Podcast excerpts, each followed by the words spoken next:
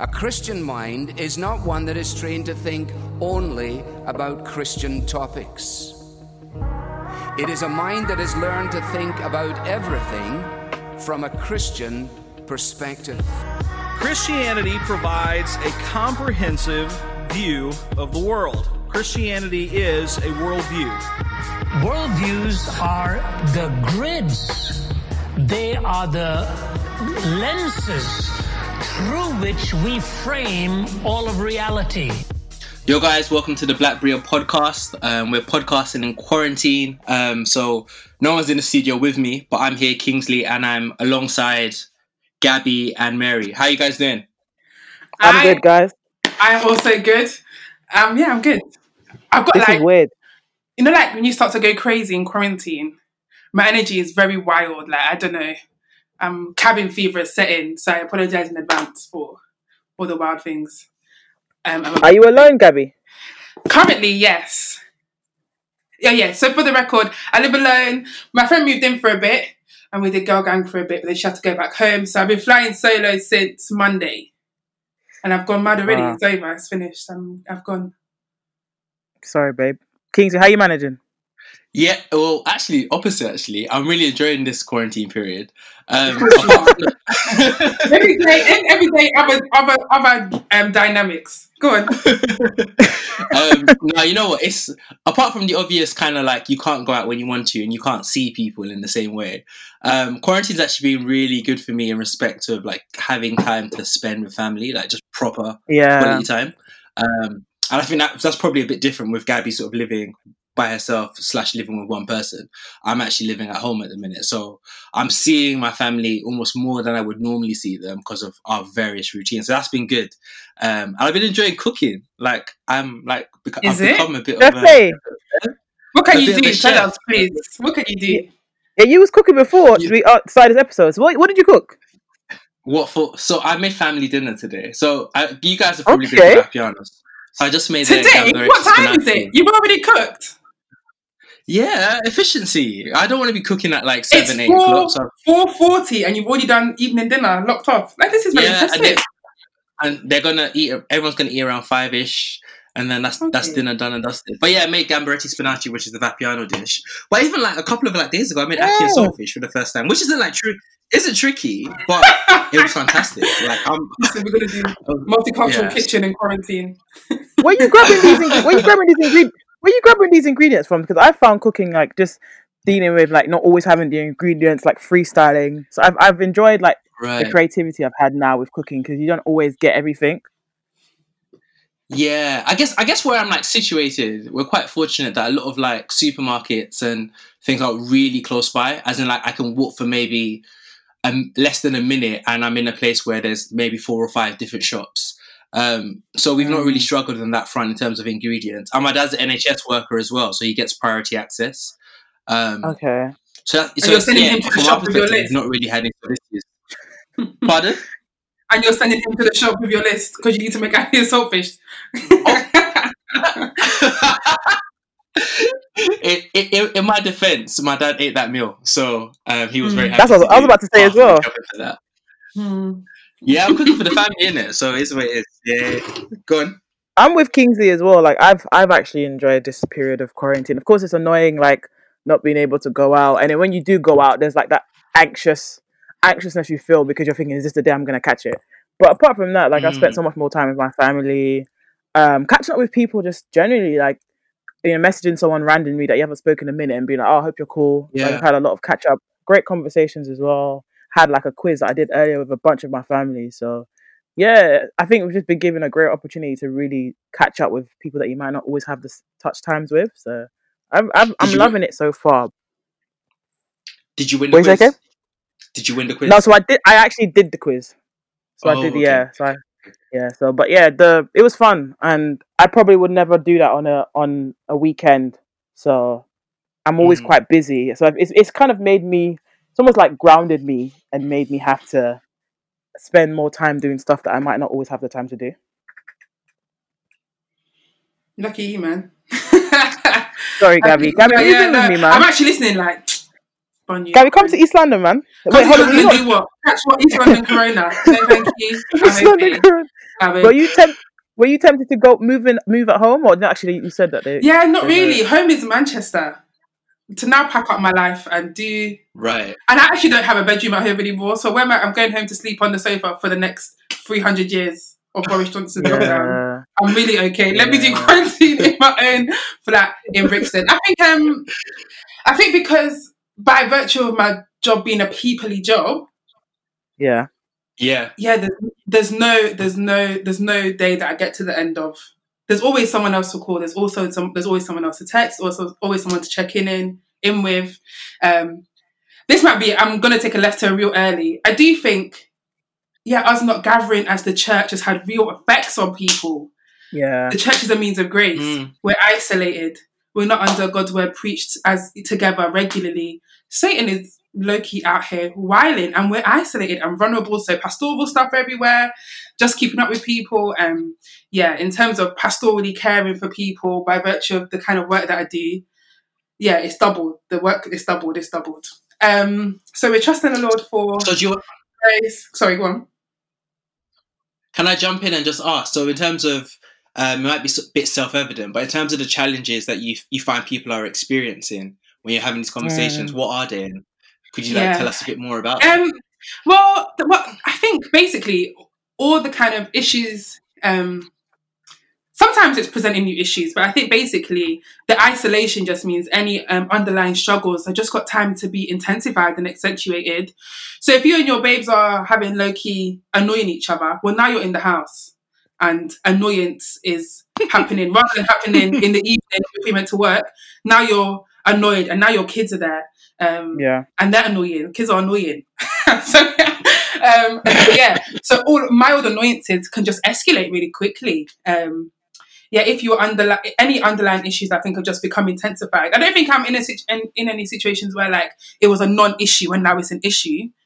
But before, Right. um, it's just yeah, the same issue has now just got more airtime. And and yeah, and the means the means of grace, which are a means of grace, have been restricted. Um, and so yeah, so yeah, we're isolated, and we know Christians um, we need community, we need each other. Um, and so in that isolation, it's just it's harder to fight sin. And so yeah, pastorally, it's been there's a lot. Yeah, I'm rambling. Go on. What truth? Um, What truth has been something that you're sort of? What truth is something that you've been passing on to believers as you're having this conversation? Like, what's what's been Mm. particularly a helpful meditation or Actually, thought? put me on put me on the job. Talk- So this is your job. talk to us. Talk to us, Minister Gabby. Um, yeah, uh, God is sanctifying us. God is pruning us. Um, yeah, and pruning is painful, um, but God is present in that. God is very present. God is very sovereign. Um, obviously, different situations will have different kind of um, Yeah. responses, but in in a general in a general sense, that like um, n- know that even though isolated, it's not. This is not happening outside of God's eye line or outside of God's eye kind of view. God is very present in your house, uh, in your Zoom work conference, whatever. Um, God is very present, and He is He's present in the sanctification. It's not that He's just left you out here to the dogs and said, "Isolate and fend for yourself." Like He's present. He's sovereign over this. He knew. He knew when it was going to hit. He knew how it was going to hit. Um, he knew who he'd be living with, flatmates or partners or parents, etc. And so, yeah, he's very present, and he has an intention for this. It's not wasted time. It's not like, yeah, it's not carnage. Um, yeah, this is opportunity for you to come out. Everyone's trying to come up with a side hustle. Some of us are trying to come out a bit, hopefully, two percent more godly. uh, Productivity gang. oh, everyday productivity. And I hear them, man. Do your thing, collect your coins. I'm not mad. But some of us are just trying to uh, leave this place without having t- torn, torn the place apart and um, trying to be more godly, trying to see God in the details of even in this same four walls that we have to Mm. stay in. Um, yeah, I don't know. Stuff like that, maybe. So a good, a good word, a good word from Gabby. Um. I'll be sending around the offering basket. Mary, Mary, you might want to like take first dibs at this, but um, that's that's a recurring issue. This idea of productivity and how we spend our time. Mhm. And um, what are your what are your thoughts around that? How have you been trying to navigate the increased time or free time that you might have, or do you even have free time? I don't know. Have have things actually been different for you? Have you become more busy as um, quarantine has forced us indoors?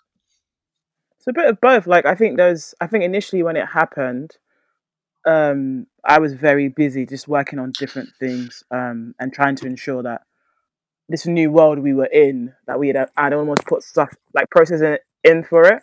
So, like for example, like with my church and being like in the media department, Mm. moving to like online services was very very new for us. It was like wow, like having to move quite quickly ha- was very busy, and then work and adjusting to that. Um, so that was that was very very busy. Um, and it, but then but then there's some periods where like I think for me, I work from home quite a bit, and it's great. But then there'll be some times where work from home is finished, but I'm still at home, and it was like, what do I do now? And just trying to be very disciplined with what I do in my day. So almost trying to Mm. have, because I think for me, when you have more time, the Mm. opportunities and the temptations for sin are, are a lot more apparent. Like Mm. if you go out and you go to Right. church or you go out with your friend, that period of um, falling into some sort of temptation is, is almost gone because you're out with your friends. But when you're at home, like just the opportunities you have to do whatever, um, as much as it's great for productivity, gang, it can actually be quite like dangerous if you if you're not being very intentional. Um, Mm. So just Mm. so I think for me, just trying to be setting goals. So that was quite helpful. Me, and- me and a couple of my friends like set goals. Like, what do you want to do in this period? And then yeah, like generally trying to day by Are there day. any? Sorry to interrupt you. Are there any that you're willing to share with us? Yeah, sure. Like I, there was a bunch of books that I've been saying that I've been I've been meaning to finish for like time. So just yeah, trying to read some more books, trying to pray more. Mm. Um, I've always Mm. that's always been an area that I've always wanted to growing, and now knowing that if I wanted to, I after work is done, I can spend time praying. Um, and then little things like um, I've got a piano downstairs, so Oh. maybe learning something, uh, exercising Okay. as well. Like so, just the little things that I thought. Like, let me actually note this down, and so I know my friends can ask me like, "How's that going? How's that going?" Mm. Um, what about you, Kingsley? Have what have you? How how can we or how should we use our time in this period? Like, what things like are working through your mind when you think of that? Um, wow, it's it's a it's a different feeling not asking the question.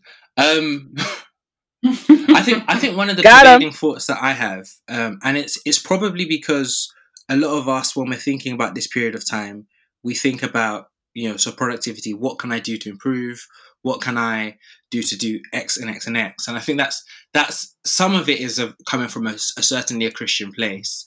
Um, uh, others of it is coming from an underlying, I think, a capitalistic tendency in our society where we value ourselves and we value others on the, on the basis of what they can produce and what their output is. Mm. Um, and I think in this I'm period of time, one of the things that I've been actually been been been I've been trying to do um, is actually, and there's two things. One is learning to rest.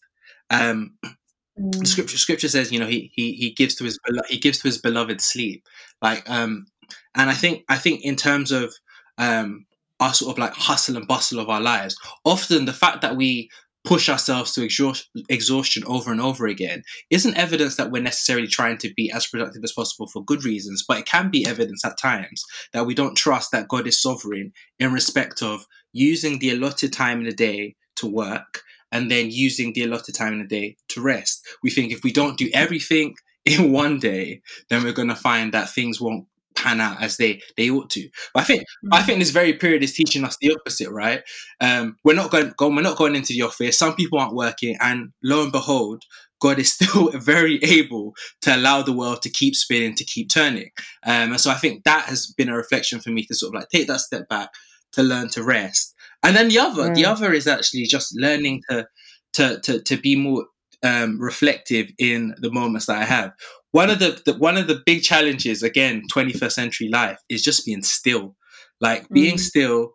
Um, the scriptures often, I mean, the psalmist he does it so often. Talks he he talks in language that communicates to you that he's he's reflecting, he's sitting, he's bringing to remembrance things, and all of these things are very hard to do unless Very you devote all time to them. Very exactly right? Exactly.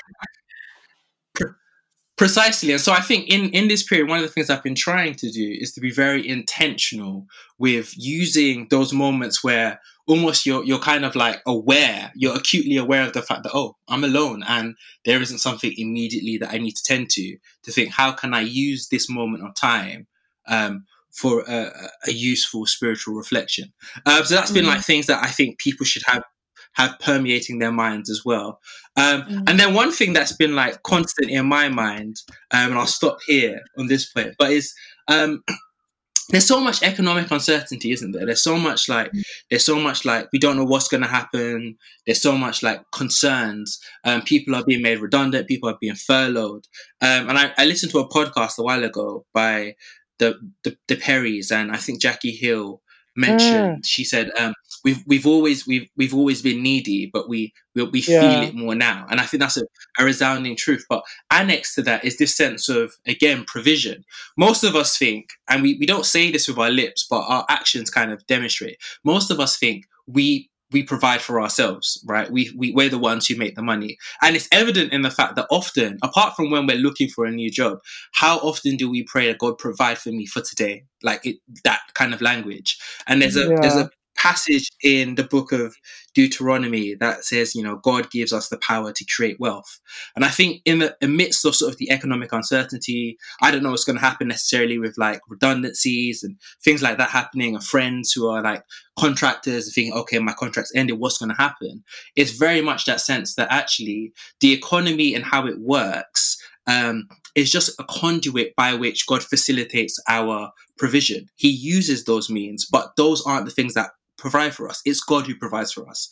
And that sort of meditation has been something that's been helpful for me to sort of handle the kind of anxiety that comes with I'm not actually in control. What's happening here? Is to remember that God is control. God is in control, and He provides for His children. Mm. Amen. Mm, that was a word. Hallelujah.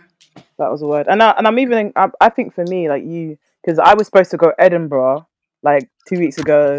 I have friends who would- who had planned holidays. I've got friends who had mm. weddings, and all of these things have been like disrupted. And I think it was just another reminder of like our times are in God's hands. Like it's it's God that that um allows things to be. And mm. and it's and as as Kingsley as Kingsley noted, like just the fact that it, it drives us to look to him like i've i've had so many more motivations to pray so many more things have just made me mm. think of like taking this to god because i know that my tomorrow isn't promised like if i hear that a friend of mine is is unwell i know that i have to run to god so there's just so many Mm. so many things during this period and that's why you know one way one sense you can say it's a blessing because it, it has really provided the saints to be, be on their needs constantly because we Mm. know that we need to come to god with with, with everything Yeah, I think it, it's definitely been a very humbling time. Like, very humbling. That idea that, like, yeah, you make plans, you say, oh, yeah, I brought my 2020 diary, plan to pack it out. I've got plans going up all the way until the end of the year. And you really think that that's, that's how your life's going to go. And the Lord said, I hold tomorrow. You don't know what's happening tomorrow. I hold tomorrow. And very Yeah. humbling. Uh, many other plans in a man's heart, but in a man's heart, but it's the Lord who kind of directs his path, and that's been made self-evident. Um, very humbling in terms of kind of coming to face to face with human fragility. Like you know, we're we're de- especially this part of the world. We've got a lot of narrative that we're developed and we you know have institutions and organizations, but th- the reality of being so fragile, uh, so vulnerable, um, very humbling, all very humbling things. Um, and I think I've been really challenged, even though by virtue of my job, but I think I've been really challenged to um because I think in in these kind of situations, it's it's um it's been a real reminder of like people who this is the norm for them. So I've been thinking, I think it's really given me a, a real like a moment for pause and reflection about kind of friends that I've had babies and like it's it's normal to kind of not go Mm. outside for two or three days, to only go outside to go to the shops.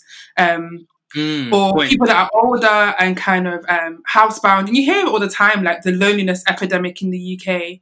Um, people that are living alone and like, yeah, the only interaction on a day to day kind of experiences with someone at the shop or the postman or stuff like that. And then to, to now be inside and like, yeah, only going, going out, going out once a day or um, having very minimal interactions, especially living alone. It's like, wow, this has been some people's every day for a long time. And I'm obviously, you know, it's a bit deep, I never really deeped it like that. Um, and I've had to uh, really reflect about how, how mindful I am of, of those people in my congregation, in my social circle. Um, I've got friends that are doing quarantine as single parents. I'm like, some people, Wow. this is like this this kind of um, the lack of like human interaction has been some people's normal for a while, and this has been a real time to empathize with that, and and then think about what would I, yeah, how might I love them better going forward? Hopefully, God willing, this thing is done. Mm. How have That's- you that's- um found how have you on, found mate. time for like fellowship? Because I know obviously the benefits of being in the local church allows us to like catch up Mm. and hold each other accountable and encourage each other in the walk. But during this period, like how have you guys? Is it things that you've done specifically to to maintain f- fellowship, or how how have you guys tried to to to be encouraged by the saints on on your on your walks? Anyone can answer that. um, um, I'm I'm laughing because um, one of my boys called me a couple of days ago. Shout out Rotimi. Um, he just called me. Man like. I, my my instant reply, well, my instant response was to press the red button um, and, te- and text him. You're I rude. I didn't, even, I didn't even text him like, "Yo, what's good?" I text him like, "Why are you calling me What's wrong? unprovoked?" What do you There's want? something wrong. it's literally, literally. So I think, I think that has been um, a unique challenge. But I think one of the things that I've, I've done, and a, a friend as we've we've been doing it for a few days now. Hopefully, it will carry on into the next few weeks. Um, I'm having regular prayer calls with one of my boys. Um, so just early, early in the morning, we just like wake up and we, um, not every day, but quite regularly, every couple of days, um, share with each other. Prayer requests for one another, for family, and so on, and we just like pray for one another in that moment. And that's that's been something that again quarantine has afforded because we we have the opportunity now, time wise, to do that, and that's been really encouraging for me actually. Um, one of the f- things that came out of Gabby's thought to me actually, and I think it's sort of changed the nature of how I'm thinking about things is the nature of this this epidemic that we're facing is such that it's not simply about the health of um, myself and my family, but actually the health of my neighbor has an indirect Mm. effect potentially on my health, right? Um, so Mm. if if my neighbor now catches the coronavirus, I have to be concerned about that um, because, in one sense, if I'm thinking selfish, I have to be concerned about that because I can catch it, I can become sick, and even if they're not like too sick about, they're not too sick and they recover. If I catch it, I might be really sick, and you know the worst things can happen. Now I say that to say spiritually, I think looking at that with a spiritual lens has been helpful because when you look at the nature of the body, it's very easy in our society to be very individualistic. But actually, mm-hmm. one of the things that we should be looking at is the health of each individual member of the body has a an Mm. effect on the rest of the body, right? So if if say so Mary's part of my local body, if Mary is not doing well spiritually, that has an effect on the rest of the body. And sometimes we we don't think of it, we don't think of it sort of like clearly in our minds um, because we can be quite individualistic. But that's actually how I think the Lord wants us to think of it. Um, and so, in this period of time, one of the things I've been trying to do um, is to reach out. And again, this is kind of what Mary was saying to reach out to people who, not necessarily, I, I think, are sh- like str- uh, struggling or, or, or the like, but people who I just don't really talk to, um, and just like sending, like yeah, like sending messages to have that communication, to have that chat, because I'm conscious even more in this period of time of, of how like these challenges might have an effect that has an effect on that person and how that effect might have a wider effect on the wider church. That's been a useful thing for me. What about you, Gabby? Uh, I think fellowship, it's actually been a real blessing. As much as I'm a, a classic extrovert and quarantine is not built for me, there are definitely, definitely, definitely blessings. And fellowship has been one of them. It's like, um, like just great times on Zoom call, praying together.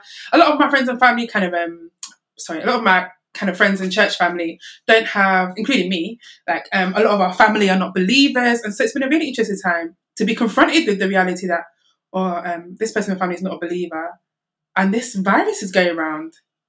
And then you think, well, obviously, we, all- we all know the worst could happen on any day, but we just confronted again with the with our own human fragility and being like, um, yeah, kind of renewed in gospel vigor, um, especially towards family, and praying that through with other with church family has been a real, real, real blessing. Um, yeah, I, I think in terms of fellowship, um, it's so interesting because obviously we have we all have our friends and our natural social circles in church and, and then but then to think specifically about um, the people that are on the periphery of the life of the church um, who don't have a very um, yeah or haven't been in church long enough or regularly enough to kind of have a set gang who call them um, or set gang who will check in on them to be particularly mindful of those people um, has just led to yeah conversations with people that um, maybe I would I would have been talking to kind of here and there, welcoming and stuff, but maybe not had like significant in depth conversations with to really pursue those people and, and calling regularly. Um, and then you realise that because I've not been coming to church for that long, or not really that not like settled in the life of the church, not a lot of people at church have their number, and so you're thinking actually, um, yeah, being in regular contact is a real blessing for them and for me. Um, but yeah, I think technology has uh, been a real blessing. Zoom, as much as I'm done with screens, I'm legit ready to throw my phone in the bin. I'm ready. I'm done with screens. As much as that's very much the case, um, we thank God for Zoom. We thank God for FaceTime. We thank God for WhatsApp. Even though anyone knows me knows I don't text back. I'm working on it. I'm sorry. I apologize. The Lord Amen. is improving. me. You're improving. I'm improving small. Some people will disagree with you drastically. We'll leave them. I see you. I see you, man, in the comments. So, a question I have for you guys um, before we sort of transition on to our next topic um, is just distilling this period um, into one sort of salient point. Um, what is one thing that God has taught you through qu- quarantine? You can make it a one sentence, one paragraph, but one thing that God has taught you during quarantine. Um, how much I desperately need him. Well, that was it. You said one Right. sentence. I tried to make it as brief as I can. Do you want me to expound? yeah, please, please. I'm oh, sorry. I thought it was just one sentence. Um, yeah, I think it was just it was like little things. Um, experiencing like death of a few members Mm. in Mm. my local church and family, like people very very close to me who are seriously unwell. Mm. And I think for me personally, I'm like such a fixer, and I think there's a bit of me that believes that I'm self sufficient and not even being able to like visit people because of the lockdown and Mm. and not even being able to like see people face to face and all I could do was run to God like just say like God please Mm. and but and that was like apparent every single day like waking up knowing that only God can rectify a situation and then being reminded that he's a good God he's loving um he loves us uh, uh and he gave his his son for us and just and knowing that is like a confidence and an assurance I can have come what may he's he's always good um so yeah I think during that period I'm I'm learning that um every day and I'm, I'm grateful that that the Lord is teaching me that because yeah I, I, it's it's a truth that believers should should know um but I don't think we always feel it and, I, and I'm grateful that the Lord is is really stripping things away in my life so that I would know that he's all I all I need um Mm. and that I should I should always run to him for everything Amen. Can I copy and paste Mo's answer? Is that- is that an option? Amen. Amen. All my cosigns. All my cosigns. Um, I think apart from that, that is definitely number one. I'm trying to think of something else. Number two, um, I think the Lord's been really teaching me what it is to delight in Him. Um, it's going to sound mad. A lot of things that I delight in, I can't do. um, I'm really queuing. a lot of things that are like give me like I'm, and I'm a small joyous kind of babe like I, I definitely enjoy like small pleasures um so it's not some extravagant list but there's little things that like I just enjoy that that I now can't do places that I go in where I like to get my coffee from the gang that I like to see my structure I'm very like out and about rare rare rare um and but then okay yeah having time I'm really wanting to commit time to kind of extended reading and praying like taking joy in the Lord has been he has been sufficient in that. Um, it has been a joy. There has been joyfulness in walking with him, in giving my time to him, in praying before I make six hundred. I'm joking. Two phone calls. In um in praying after I make the two phone calls. In having time to read. Like um, there's been many things that I've taken joy in, but having time now where like the he where he's kind of cleared off everything else and said, I'm your joy. And it's been like, no, you, you actually are. You are. I can. There is joy. There is joy in walking with you. And hopefully, like, that's obviously it's embarrassing that you needed quarantine to learn that lesson. Um, but yeah, it's been joy. As much as yeah, I'm low key going crazy. It's been a joyful. It's been a joyful time. Um, yeah, just enjoying walking with the Lord in the details of the day. It's been a real blessing. Hmm. Kingsley what about you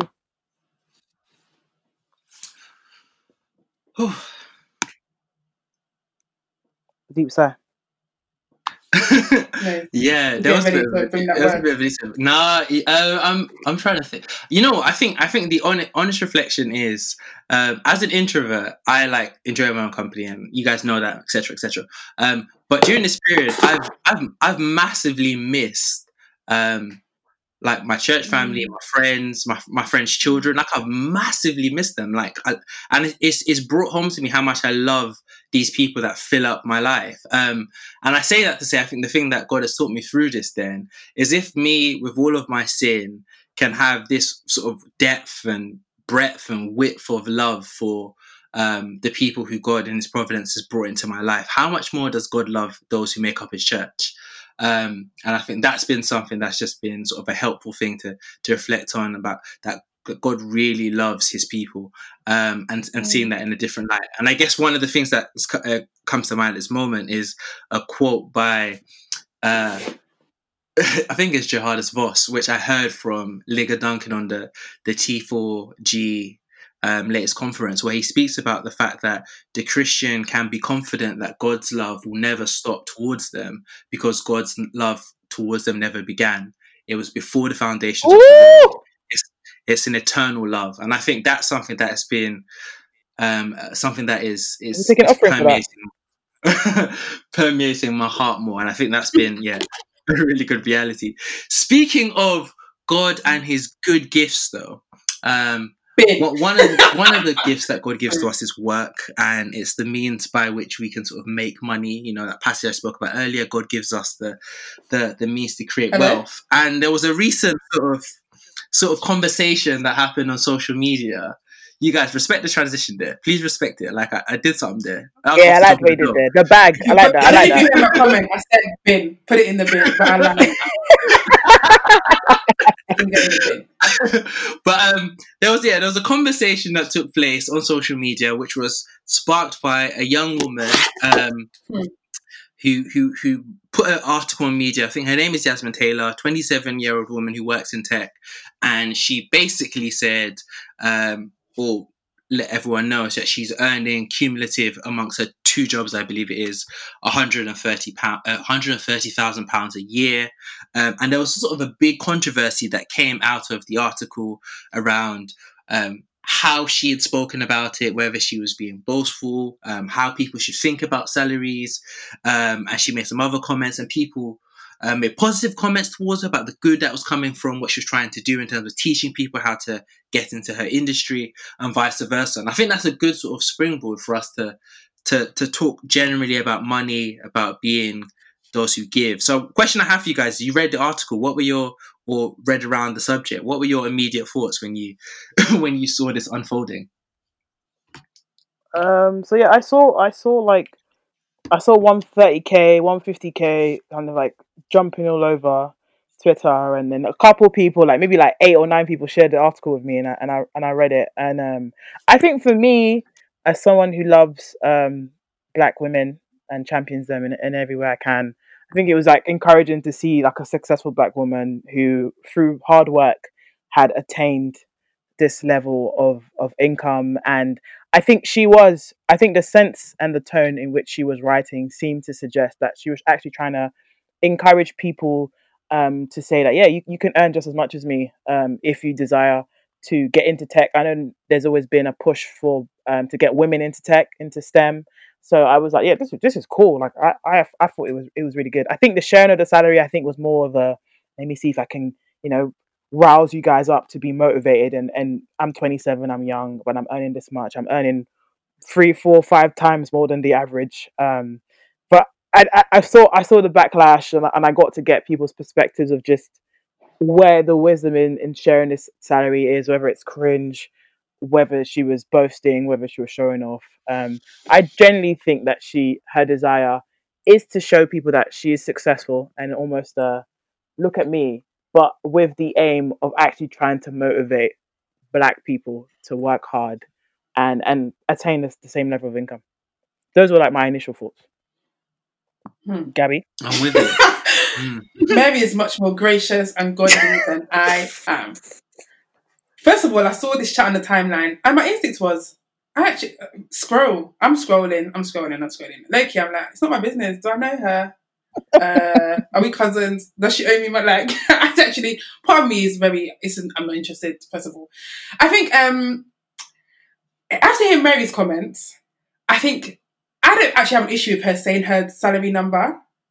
Um, I don't have an issue with that. I do think it's helpful. I think a lot of the kind of backgrounds some of us are coming from, we weren't around people that were in certain kind of industries, and so it's helpful for us to know like what, okay, what are the salaries that are actually options to people what kind of uh, um, salaries might you expect in certain industries and it's i find that kind of transparency i think that's probably a helpful thing obviously you can do that with wild energy or with just informative energy that's so her mm-hmm. actually saying her number i don't have an issue with in preparation for this conversation, Mary sent me the article because I hadn't read it because I don't care. I don't, I don't okay, I but not too much. Um, uh, and I got about seven lines down before I had to just put my phone. I say, "What, what, what is going on? What's going on here?" I don't know her, so let me relax. I don't know her. Please at me on the socials. I'm not, I'm really, I'm, not, I'm not really involved. But however, I only started to attract more money after spiritual awakening. I already have an issue. I have many, and then I carry on reading. God did this. God, I got closer to God and left the matrix, um, and the finances opportunities came. I have a problem with that narrative. I don't even get any far any further. I'm not in the STEM world. Um, these are not my numbers. That I have an issue with. The, the idea that like she became a Christian or has some spiritual awakening, and a part of that spiritual maturity was doubling, tripling her numbers. I'm tired. I don't have anything I, to I, say. agree, I agree with that but sentiment. Just Gabby. no, no. Um, I think it's actually quite. It's interesting. I was there was someone was um, yeah. I was talking about this with someone at church. That energy can be quite elitist. Um, ironically, obviously, let me just put my caveats. We're here for black women. We're here for black women stacking everybody's bag, including their own and everybody else's. Amen, amen. But that that language can be quite elitist. The idea that like um, the like the reality of having God in your life meant that your numbers doubled, tripled. So what does that mean for the Christian bin man? Is he? It can have prosperity energy about it. What Yeah. does that mean for, for most Christians in terms of in terms of the, the history of the church? Your dad was a a, a builder. Your granddad was a builder. You are a builder, and your son will be a builder. Um, the kind of idea that like if that kind of God's present, and therefore if you if you've had a real spiritual awakening, you God will reveal to you the ways to make excess cash what your fourth hundredth stream of income should be. Can we let that rest and low key die? That's my energy. Brother. Kingsley, what, what what was your first impressions after reading this article? He's logged off the conversation, said I'm done. no, um, Gabby, very, very, very passionate. Um, Very passionate. admittedly, I'm sorry, I'm, I'm, I, have, I, have an, I am an extrovert in quarantine, so I've got a lot of energy. Like I have got a lot of energy. um, yeah, I, th- I think many of the, the same and similar sentiments um, in respect of. Um, I think it's a wonderful thing when someone has the opportunity to. Um, who, who's climbed the ladder and is putting the ladder down. I think that's what um, the article uh, was, was was was speaking to. Um, perhaps there were better ways of doing it, and I think maybe the bigger issue wasn't even so much the article, but was perhaps the subsequent um, back and forth that she had on the timeline with people who were making comments about her and her responding. Um, obviously, um, I think it's a it's a hard thing to do on social media when you have people speaking from various aspects, people you don't know necessarily, and Mm. responding to that. You can it, it can be quite a challenge, and I think she spoke about that on another podcast. Um, but yeah, I'm I'm I'm here I'm here for the the yeah the helping others to take in your opportunities. Um, I'm someone who I think we should be like I think so. We're moving this out a bit broader. I think we should be quite transparent with our money, um, Mm. how much we earn. Um, but I think there's a context in which that transparency should happen, and it should be in the context of relationship, right? So, um, if someone asks me on like on my Twitter page, "Yo, Kingsley, how much do you earn?" They're just not going to get a reply there. Um, but if if because it primarily because one that like e- either that person's a stranger to me or two that's not information that the wider world needs to know. Now if we're in context of relationship whether it's a friend family someone from church and the depth of those relationships in, in particular then i think that can get a degree of granularity. So there's some people that like they they know my entire sort of salary history and that's fine. Um, but the reason the reason and, and some people who know maybe broad ranges and so on but the reason i think that's important isn't because people should just know everything about you. I don't like subscribe to this kind of like this idea of friendship that actually means you need to know every detail of my life. I don't think that's actually true. But the reason why i think it's helpful for people to know um, is because it helps you to to be accountable right? So if you start with the fundamental premise that god gives us all that we have. Um, then all, all, all the money you earn really you're just a steward of. It's not so and if you've been given it really in one sense if you've been given it why do you boast about it? It's not nothing to boast about. Um, It's just what God has given you to steward. And just as we steward our time, we steward our gifts, we steward, yeah, just as we, we steward our money. And we need help in doing that. In the same way we've had this conversation around how we're stewarding our time and what we're doing with the free time, is the same way we need to have conversations around how we steward our money. Like, what are we giving? What are we doing with it? Where is it going? Because um, fundamentally on the day of judgment, I think that's that's a that's something that we'll have to give account for. Like, what is money? Where did it go? Like, and and does your money Mm. communicate something? Um, And if it does communicate something, what does what does it communicate? Does it communicate that your heart was after money and what it brings, or does it communicate that your heart was after God and use your money as a facilitator of chasing God more? I don't. I, I, I guess those are some thoughts that come to mind. Um, so you- for my, my Kingy, question to you I have a guys is, question. I have a question to you quickly though. You mentioned the stewardship aspect. How does that happen practically? So you, you've mentioned that there's people that are close to you that know kind of the bracket in which and how much you earn, the range, or so forth. So how how do they practically and how would you say for someone that you that let's say you I'm assuming you know some brothers or sisters who you know how much they earn. How do you practically um, keep them accountable as they steward their money? Yeah, cool. Good question. Um, so two things. I, I think firstly there is the day to day, and then there is the specific and focus. So the day to day, um, what I'm interested in, in respect of conversations with with friends, um, and I and I I'm, and they're doing the same to me, is what is my language around money communicating. Um, so so if I'm if I'm if I'm if if someone's speaking to me and they're speaking in such a way as to and this is one of the big temptations of money they're speaking in such a way as to communicate that they're beginning to believe that the amount of money they earn and have is indication of their value and worth. I'm going to be wanting to try to correct that in how i speak to them and vice versa. I would expect to be corrected. Mm, now how that comes Yeah. about depends on like how it goes. If someone's really like a brash personality and they're like yo man I, i've got this much more blah blah blah then you're gonna your, your energy's gonna be a bit more like bro like keep it in check like it's just money. If it's someone else who maybe is more of a calm person and maybe more like serene and they're, they're talking about that in that particular way you might want to encourage them in a different way where you're where you're trying to remind them again that they're just merely stewards of this. So that's the kind of like granular. What does the language seem to communicate? Then on the Yeah. so that's the day to day on the granular like really specific like sometimes you just ask you know? Sometimes just ask like oh like okay so what you, what are you doing with your money? Like where's it going and sometimes my friends just ask me that as well. And I think that's like, I think sometimes there's a bit of a, sh- when I know that I'm not doing well, is when that question comes to me and I have a bit of a kind of like a defensive inclination and I'm kind of like, um, um, and, and, um, like if that, if that happens, it's probably inclination that I've not been using my money well at that moment in time. Right. Um, Okay. But yeah, it's just it's just being honest about that. I think that's I think it's I, th- I think that doesn't mean like I need to tell like let's say like Mary was my best friend in the world. If I don't and Mary asked me that question, I don't need to tell Mary. Mary, you know what? Last month I gave one uh, one, but I don't need to tell you the number in that sense. But it's Okay. it's a fair it's fair game for Mary, uh, yeah, to say, oh bro, like how what what you doing with your money? Where's it going? And I should be able to communicate what I'm giving my money towards.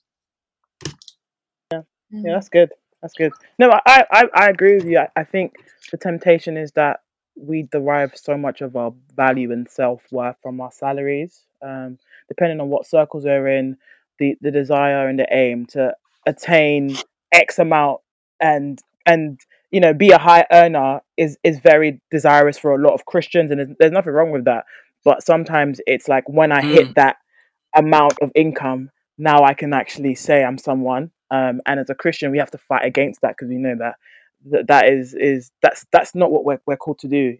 We're not called to um make so much make our whole hope from money. Like God is the one that that gives us money, and that we are to use those those money in a way that honors Him and makes much of Him. Um, not so that we would boast in self, but that we would boast in the Lord, who gives good gifts from above. So no, I agree, and I, I think being able to be transparent with one another and being open with one another allows and gives us opportunities to ensure that we are giving to the Lord, that we are doing as much as we can to to to honor Him in in all things. Um, and that, that that's not just always to the church; that's to our to our families, to our communities, to those who are in need. Mm. Um, so no, I, I agree with you. I agree with you that that sometimes I think transparency and, and being open with those who are in close fellowship with us is beneficial in ensuring that we are not making an idol of money. Like I remember there was a period where I wasn't really saving much. Like I was very like bad with money, and then I kind of went to the opposite ex- extreme where I became very like not I don't want to say miserly, but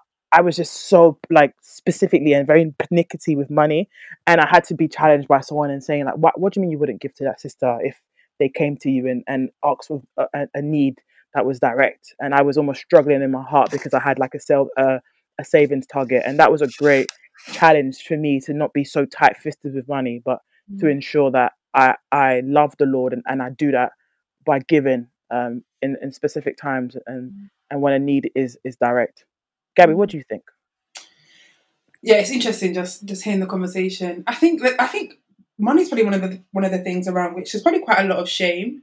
I think like we live in if we are living in London or we're just millennials, like you expect to have, you know, everyone's trying to get on the housing ladder at some point with your shared ownership or whatever your thing looks like, and you know you should be saving, and you know that your friends are earning this, and then um, I think people can feel a lot of shame around a how much they earn, and then b like what they've done with what they've earned. Um, and like yeah. you, you, know you should have uh, you should have saved this by this age and you should have saved that by that age and then i think a lot of friends that have that are like dating kind of thinking about talking to their partners about how much they earn and how much they've saved and the kind of disparities that might be in that it can be a real a real source of shame um, but i think it, it, it, actually is a real call to um, to trust in the lord um, and trust that the lord um, yeah, it's tricky because you, again, you don't want to tip over into a prosperity gospel. But even for those that are listening to the podcast and, and don't earn money like that, yeah, there can just be a lot of shame. And I think it's it is it's it's quite revealing about how much that is it is tied to our identity and how we consider ourselves and how well we've played our hand in life. And it can be, yeah, very um yeah, difficult thing to talk about.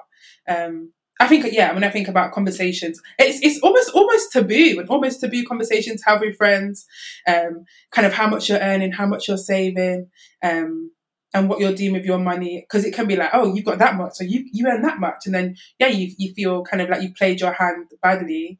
Um, yeah, we want we want to steward our money well and and know that there's and for and yeah, where we have not stewarded our stewarded our money well, and where we've actually used it in sinful ways that don't bring God glory, like um, yeah, that that's actually something that you can repent of and trust that there is forgiveness for. And it feels like a weird thing to repent of, like spending your money in ungodly ways. That feels like a weird thing to repent of, but I think yeah, it's something that we yeah, it's it, um, our financial lives aren't outside the scope of the things that we should be seeking um, sanctification in. Uh, yeah, so some yeah, and, and and repenting for and trusting the Lord for forgiveness for because some of us are embarrassed and ashamed about kind of our financial situation and histories, um, especially in this side hustle, double hustle, every hustle kind of scene that we're in at the moment. Activity gang. Oh Lord! Get a bag, gang. Uh, get get your bag. Get your mum's bag. Catch your uncle's bag. Millionaire by thirty bag, gang. I'm taking everybody's bag. yeah, and then we look at our parents and what age they what age they bought their houses, and there can be a lot of pressures on how we yeah how we think about money and and what we expect of ourselves, what we'd hope for ourselves, and how kind of economic and personal factors have gone.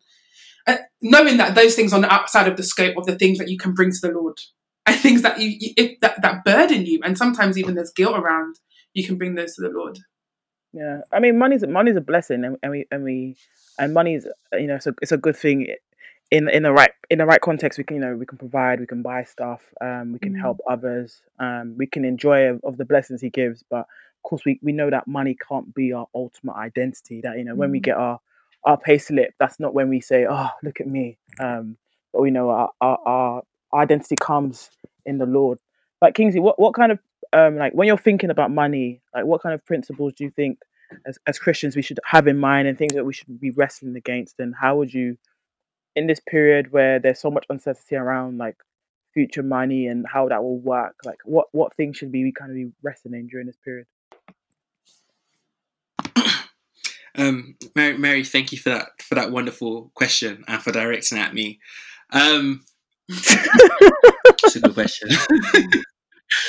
Um, okay, so so first things first. Um, we actually have um, an article on the Black Berea website, which you can check out, which discusses this idea of serving God with our money, um, which was written by uh, Fife. Um, so search search search articles and search um, look for serving God with money, and, and there's a bit more of an in depth um, theology on that. I think I think in terms of um, things to consider, um, let what can I do? Uh, it's a hard one. Okay, I'll Mary, give me a number from one to ten. Seven. Okay, I'm going to give seven principles. Cool. Um, and and Wow. I'm going to in one line. Yeah. Pastor! Gabby, get that, get the offering baskets ready. Get the offering baskets ready. But but but Mary, is it notable that you chose like seven, which is I think is the like the number of perfection or completion? Is it, was that like was that your We're in it. We're one, man. We're one. um, but yeah, I think first things first. Um, believers should give humbly, knowing that all that we have is from God, um, and that's that sense that we get throughout all of the scriptures, right? That that God is the creator of all things, and anything we have comes from His His gracious hand, and that's what James tells us in James one, where he's talking about, you know, every good gift comes from the Father of lights, and I think that's something to to start off with. Um, then when we're thinking about giving, I think we need to be thinking about giving regularly, um, as a, and so seeing it as actually as a, a godly discipline. Um, so I think it's First Corinthians chapter sixteen.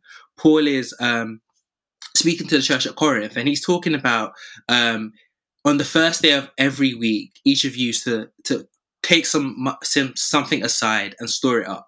So there's this sense that giving was a regular discipline that took place in the New Testament church, and I think it's something that should permeate believers now when we're thinking about giving. It should be regular. Um, but then, th- then we should also be people who who are i think people who so number three we should be people who recognize that we're meant to give proportionally. And i think this speaks to one of gabby's points around sort of like shame and so on. Like sometimes people oh i don't have that much or um i have yeah and there's concerns around all of that. Um the Lord doesn't need our money, I think, and that comes from the first point. So the Lord doesn't need our money. And so the opportunity to give is an opportunity to be co laborers with the Lord in the work of the gospel.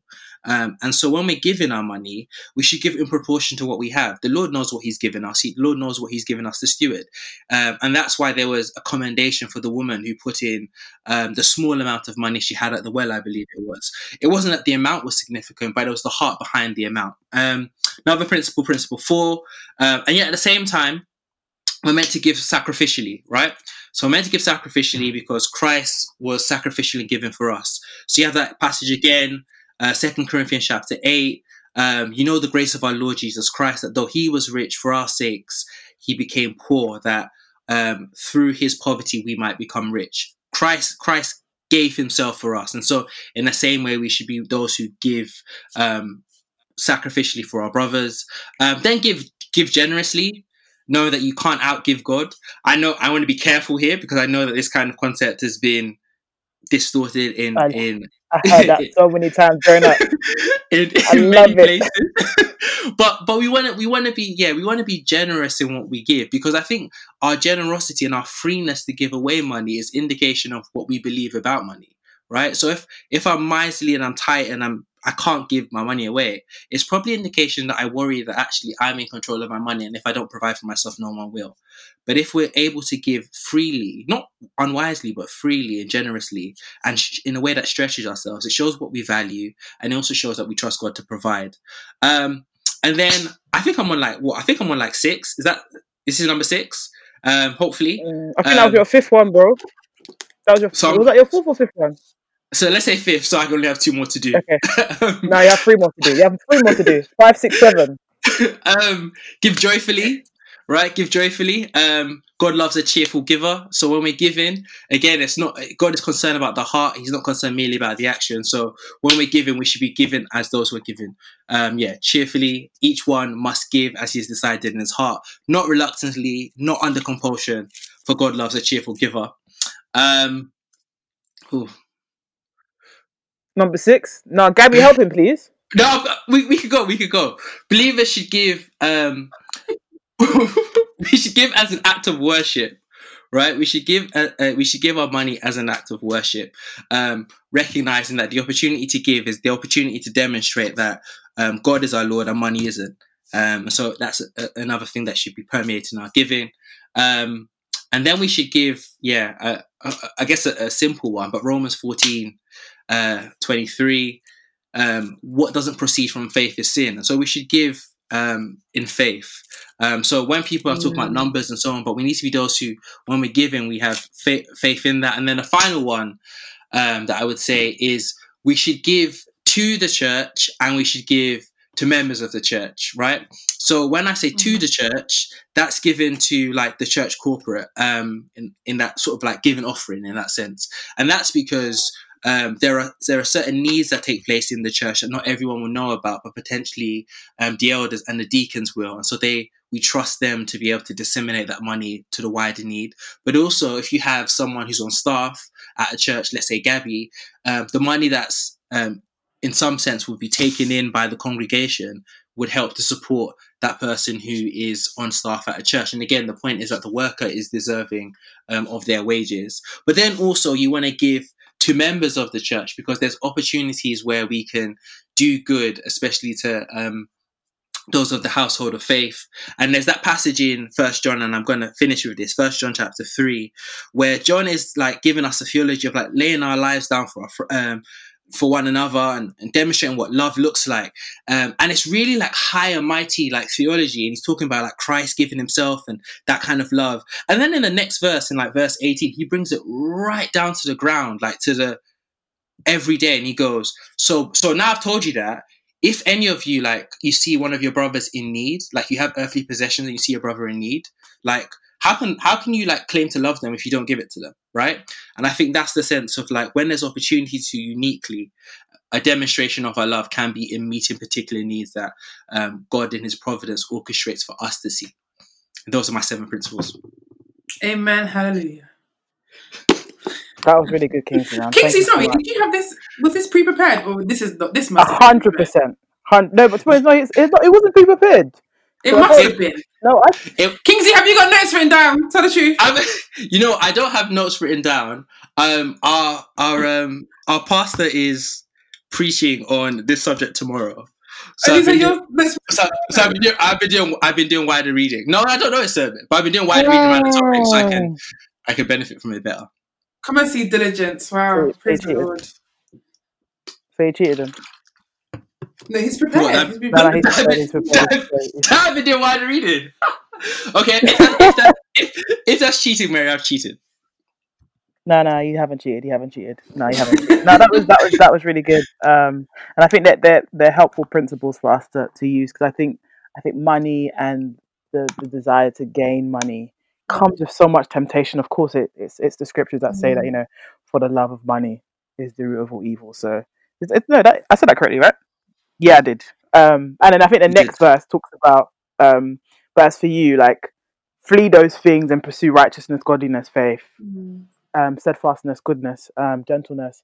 So I think money is always going to be something that's going to be a constant challenge, and mm. I think those principles are so helpful in really reorientating our minds mm. um, and knowing that it's God that gives, and and we give out of a love for Him yeah.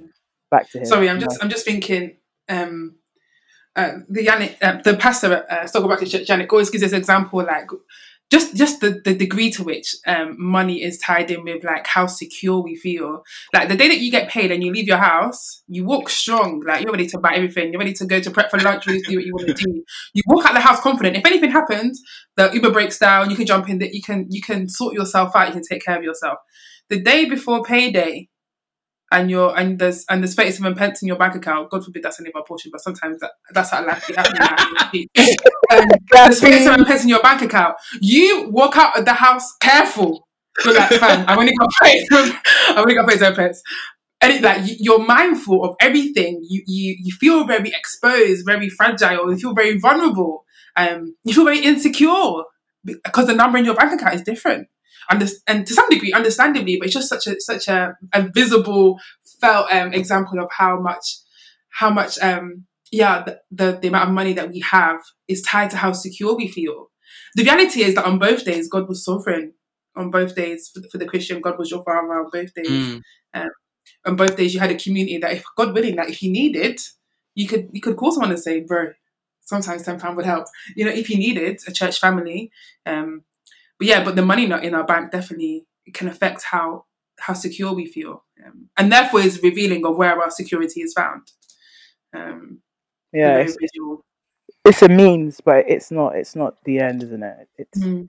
we can use money, but we use it to the glory of God. So no, Mhm. that, that was a really good episode, guys. I really enjoyed. It. I've learned so much. I've, I've taken Kingsley's. I I think think you've been doing commentary on your own episode. This was a really good episode. like eight- kind of I've taken notes. of heavy was that, Mary? I think there was like eight principles that Kingsley said, and I, I I know a few of them down. So no, I, I really enjoyed it. It's been good catching up with you, man, as well during lockdown, lockdown life. Are we good to end Yeah, there? facts. Facts. Um, sweet. I, I guys, You can you so edit a lot of my pullover out. So Ga- Gabby, that's that's definitely staying in. You know what's staying in? That whole section. Please. That was that was that's No, no, fantastic no. podcasting. That is staying in. It has to. No, sorry, sorry, sorry, sorry. I will be objecting and reporting any content I see to the appropriate authorities. report it to Spotify, report it to Instagram. I'm going to be reporting the content if I see it. Thank you. Any, anyway, guys, that was that was that was Black Berea.